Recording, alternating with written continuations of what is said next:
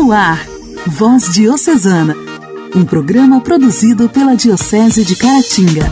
Voz Diocesana. Olá, meus amigos! A paz de Cristo esteja com vocês. No ar, o nosso Voz Diocesana, produzido pela Diocese de Caratinga. Por aqui, sua amiga Janaíne Castro. É uma alegria enorme te fazer companhia em mais esta terça-feira. Um abraço para cada um de vocês. E abraço especial também à direção e funcionários das rádios que gentilmente nos ajudam na divulgação deste projeto de evangelização. Obrigada pelo apoio. Voz Diocesana. Voz Diocesana. Um programa produzido pela Diocese de Caratinga.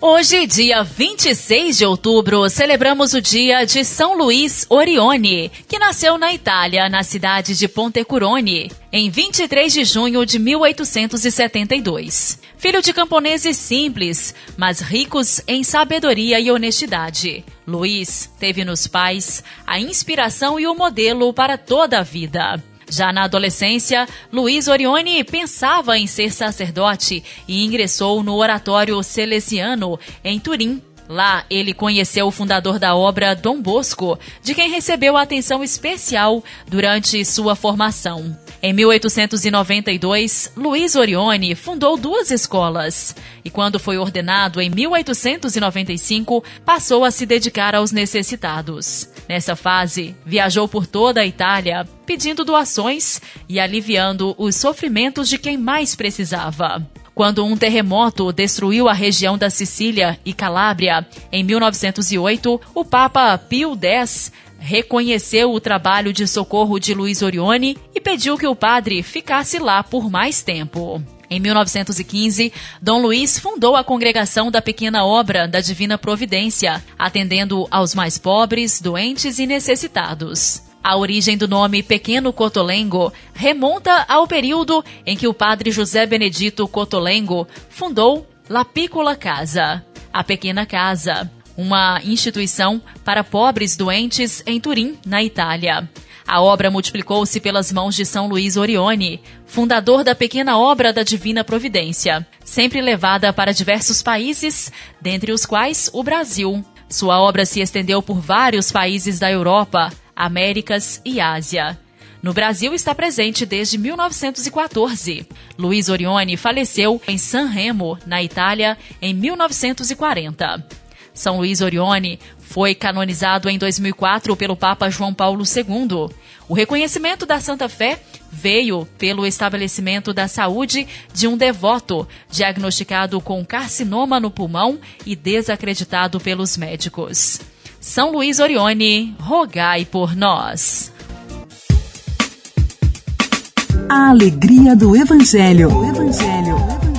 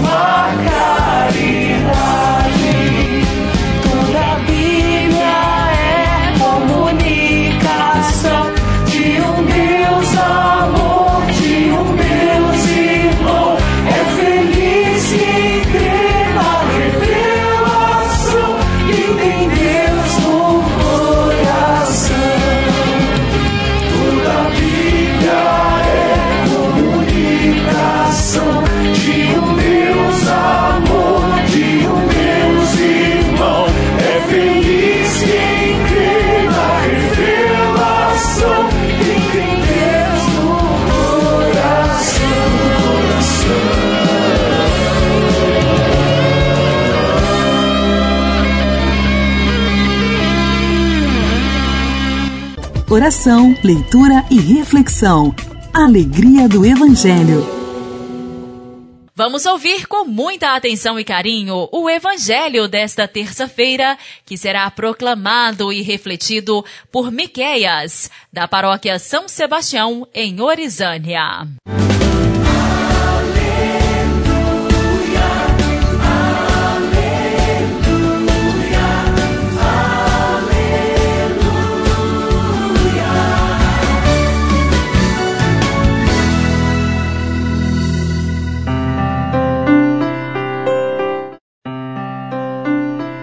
Proclamação do Evangelho de Nosso Senhor Jesus Cristo segundo São Lucas. Glória a vós, Senhor.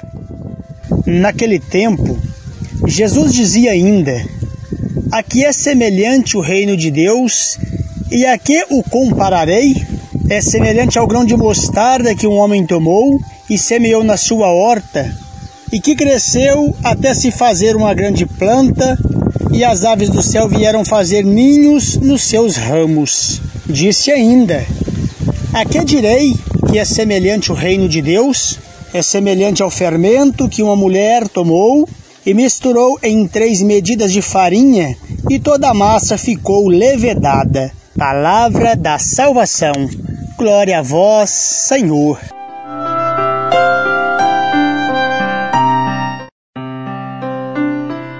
Amados irmãos, amadas irmãs, decisão do Evangelho neste dia, o Senhor nos traz esta pergunta: Com o que poderei comparar o reino dos céus? E podemos aqui dizer que o homem que atira a semente à sua horta, ao seu campo, ele é o próprio Cristo, o nosso Senhor e Salvador. A semente é o teu anúncio é a boa nova do teu evangelho, a tua palavra de salvação. E o terreno é o coração de cada um de nós. Através desta semente lançada em um solo fértil, a qual nós somos responsáveis em cultivá-la, em propagá-la, a fim de que ela alcance e através dela o reino aconteça e se expanda na fiel certeza de alcançar a todos aqueles que serão inseridos ao longo do nosso caminhar. E com o crescimento pessoal de cada um de nós, através desta palavra lançada ao terreno de nosso coração, nós também iremos nos tornar grandes, ao ponto de poder aconchegar, ofertar descanso, saciar a fome e ser presença real na vida daquelas pessoas às quais o Senhor irá nos confiar um cuidado. Assim como a semente de mostarda, pequena, assim somos nós também pequenos, mas de potencial enorme diante do anúncio a qual o Senhor traz ao nosso coração.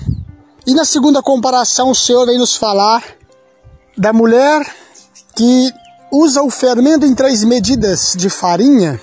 A farinha é o nosso ser, é o nosso interior que precisa ser transformado, que precisa ser modelado. Mas para que haja a possibilidade de sermos modelados, precisamos nos abrir ao fermento do amor que tem o potencial e a capacidade de transformar as nossas realidades e nos fazer crescer. Crescer de tal forma a produzir frutos e frutos de santidade neste reino de Deus que acontece através da nossa participação e cooperação. E todos nós precisamos ser moldados pelas mãos de nosso Senhor, moldados através das nossas atitudes, através daqueles aos quais o Senhor nos oferta este cuidado. E nós precisamos, então, cuidar muito bem e externar às pessoas esta misericórdia de Deus que passa e acontece através de cada um de nós todos os dias. Nós somos membros participantes e atuantes neste reino de Deus, que acontece através da nossa participação e cooperação. Sejamos nós então sinal dessa presença do reino que acontece através de nós, com a nossa participação. Louvado seja o nome de nosso Senhor Jesus Cristo, para sempre seja louvado.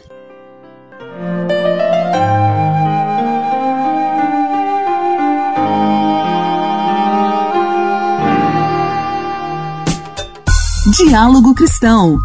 Temas atuais à luz da fé. Diálogo Cristão. Diálogo.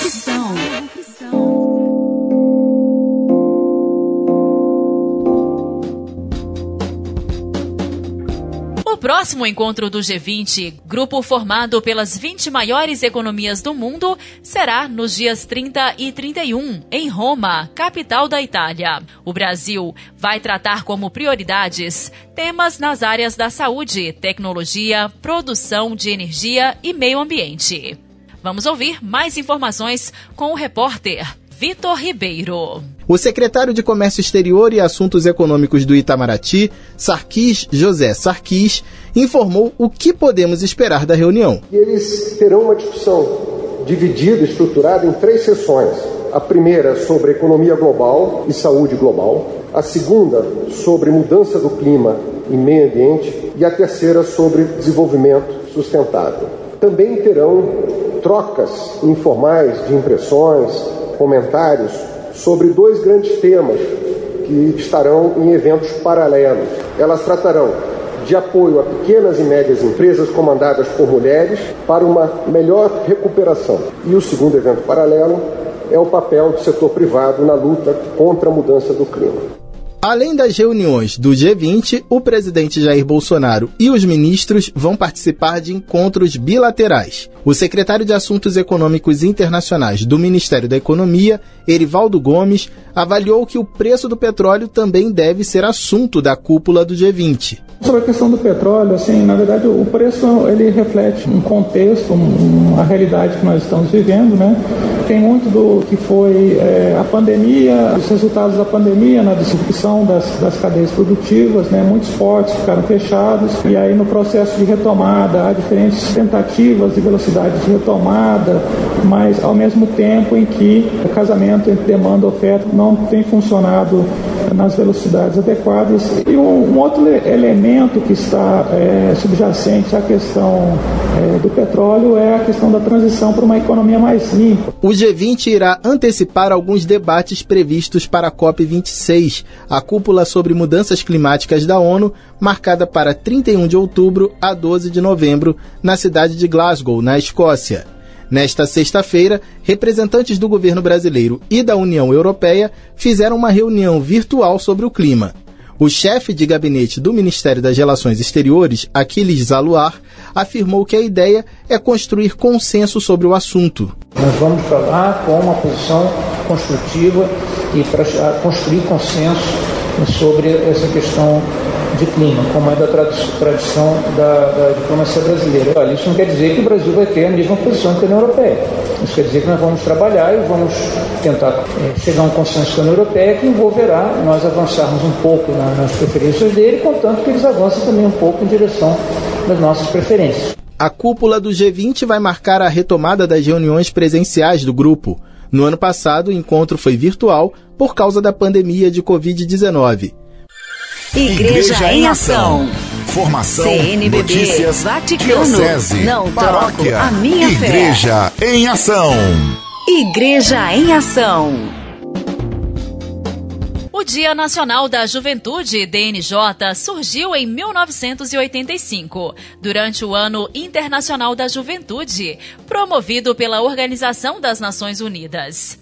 Estava evidente que a juventude precisava mobilizar-se e construir espaços de participação para pensar e repensar uma nova sociedade. Todos os anos organiza-se um dia de festa da juventude, sempre com um tema importante a ser debatido e trabalhado com grupos. O DNJ deste ano traz como lema Que sejam um. A proposta apresenta um convite à unidade que sejamos um em Cristo para que todos os jovens tenham vida. O DNJ acontece em todo o país, em todos os estados. No próximo domingo, dia 31, de 15 às 19 horas, acontecerá o encontro do DNJ na paróquia Bom Jesus, em Bom Jesus do Galho. E hoje, aqui no Igreja em Ação, para continuar falando sobre o DNJ, estamos recebendo Reidner, da paróquia São Mateus, membro do setor Juventude. Paz e bem a todos os ouvintes do Voz Diocesana. Aqui quem fala é o Reidner. da Paróquia São Mateus e membro do setor Juventude. Todos os anos é escolhido um tema para o DNJ em consonância com o tema da campanha da fraternidade e com as atividades que nortearam a caminhada das juventudes naquele ano. E este ano, o lema proposto foi Que sejam um, encontrado no Evangelho de São João, capítulo 17, versículo 21, que é um convite à unidade para que sejamos um em Cristo, para que todos os jovens tenham vida.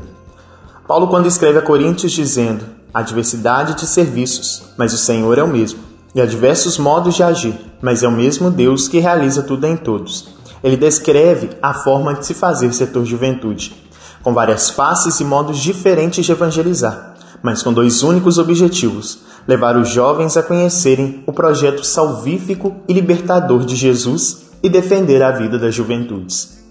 A pandemia fez nossas vidas ficarem mais vulneráveis do que já eram, e a nossa vida jovem vem sendo ameaçada. As aulas online não foram tão positivas como achávamos que seria, gerando consequências para o futuro, que infelizmente já estamos sentindo. Jovens desempregados, porque o mercado exige a experiência que ele mesmo não oferece. Com isso vem a fome, falta de oportunidade de estudos e a pobreza aumentando, junto à desigualdade social. Além disso, nossas vidas vêm sendo ameaçadas de diversas outras formas. Por isso, precisamos estar unidos, junto à voz profética de Francisco, na defesa da vida, no combate às fake news, na defesa da vacina e do uso consciente de máscara.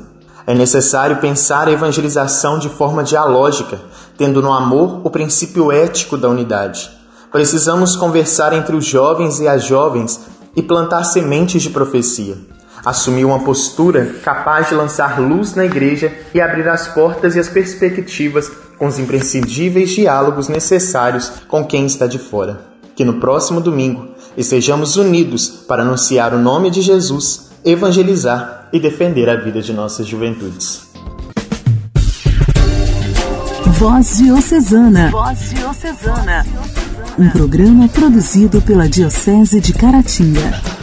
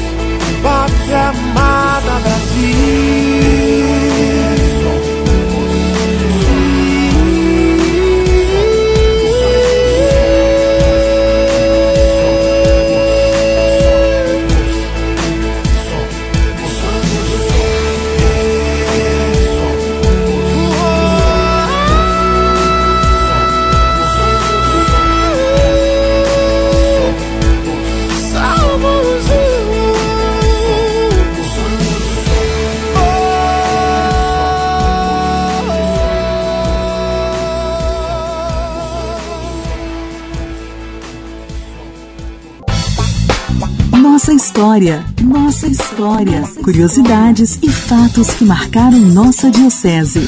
Nossa história.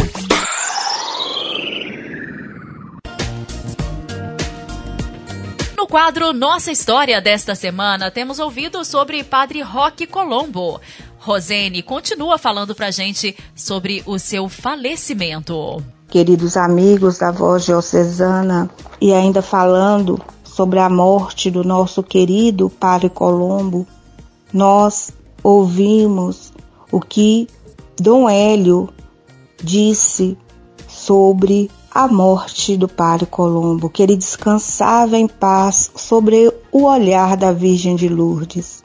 Assim como Maria trouxe em seu ventre Cristo, carne, assim também o sacerdote, através de suas mãos, traz Cristo Eucaristia para toda a humanidade faminta de Deus. E nós despedimos da sua figura entre nós. Padre Colombo saiu de nosso tempo e entrou no tempo de Deus. Entrou na vida verdadeira para ficar escondido, oculto em Cristo Jesus. Agora ele repousa em silêncio sob o olhar da Virgem Maria, intercedendo pelo povo de Caratinga que ele tanto amou. Orar costuma fazer bem. Intimidade com Deus. Esse é o segredo. Intimidade com Deus. Com Ana Scarabelli. Com Ana Scarabelli. Orar costuma fazer bem. Louvado seja nosso Senhor Jesus Cristo, para sempre seja louvado. Aqui nesse momento da voz diocesana para fazer a intimidade com o Senhor. A oração. A oração se educa desde a vida, requer empenho, requer cultivo das virtudes evangélicas. A oração não é possível sem a liberdade de espírito e sem a disponibilidade à ação de Deus. Eis-me aqui, Senhor, aberta à tua ação. Eis-me aqui, Senhor, para fazer tua vontade, para viver no teu amor. Música que cantamos na comunidade. Cante agora aí no seu lugar. Se não pode cantar em voz alta, cante com o coração. Eis-me aqui, Senhor, para fazer tua vontade, para viver no teu amor. O teu amor me eleva, o teu amor me cura, o teu amor me perdoa, o teu amor me anima, o teu amor me faz ficar de pé. Assim, meu irmão, minha irmã, na vida de oração, permaneçamos vivendo neste amor, olhando com os olhos de Cristo com este amor. Fique em paz.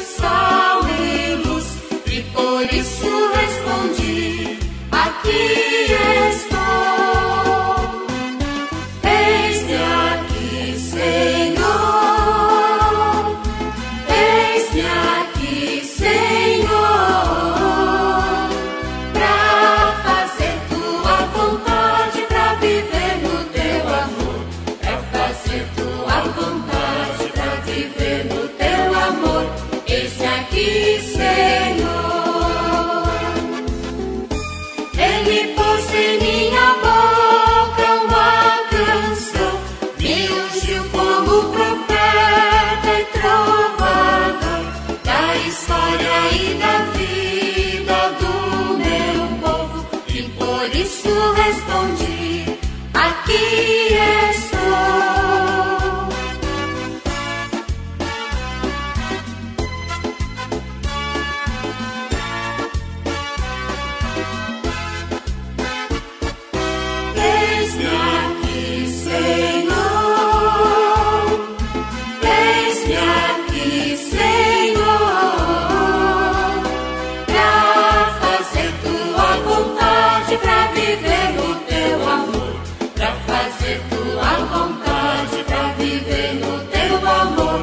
Eis-me aqui, Senhor.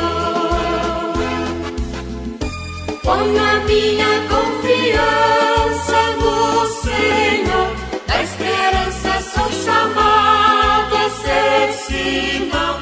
Seu ouvido se inclinou ao meu clamor e por isso respondi: Aqui estou.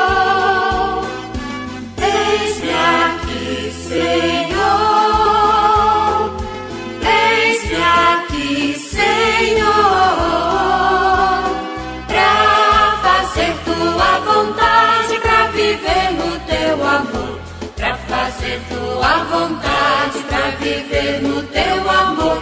Eis-me aqui, Senhor.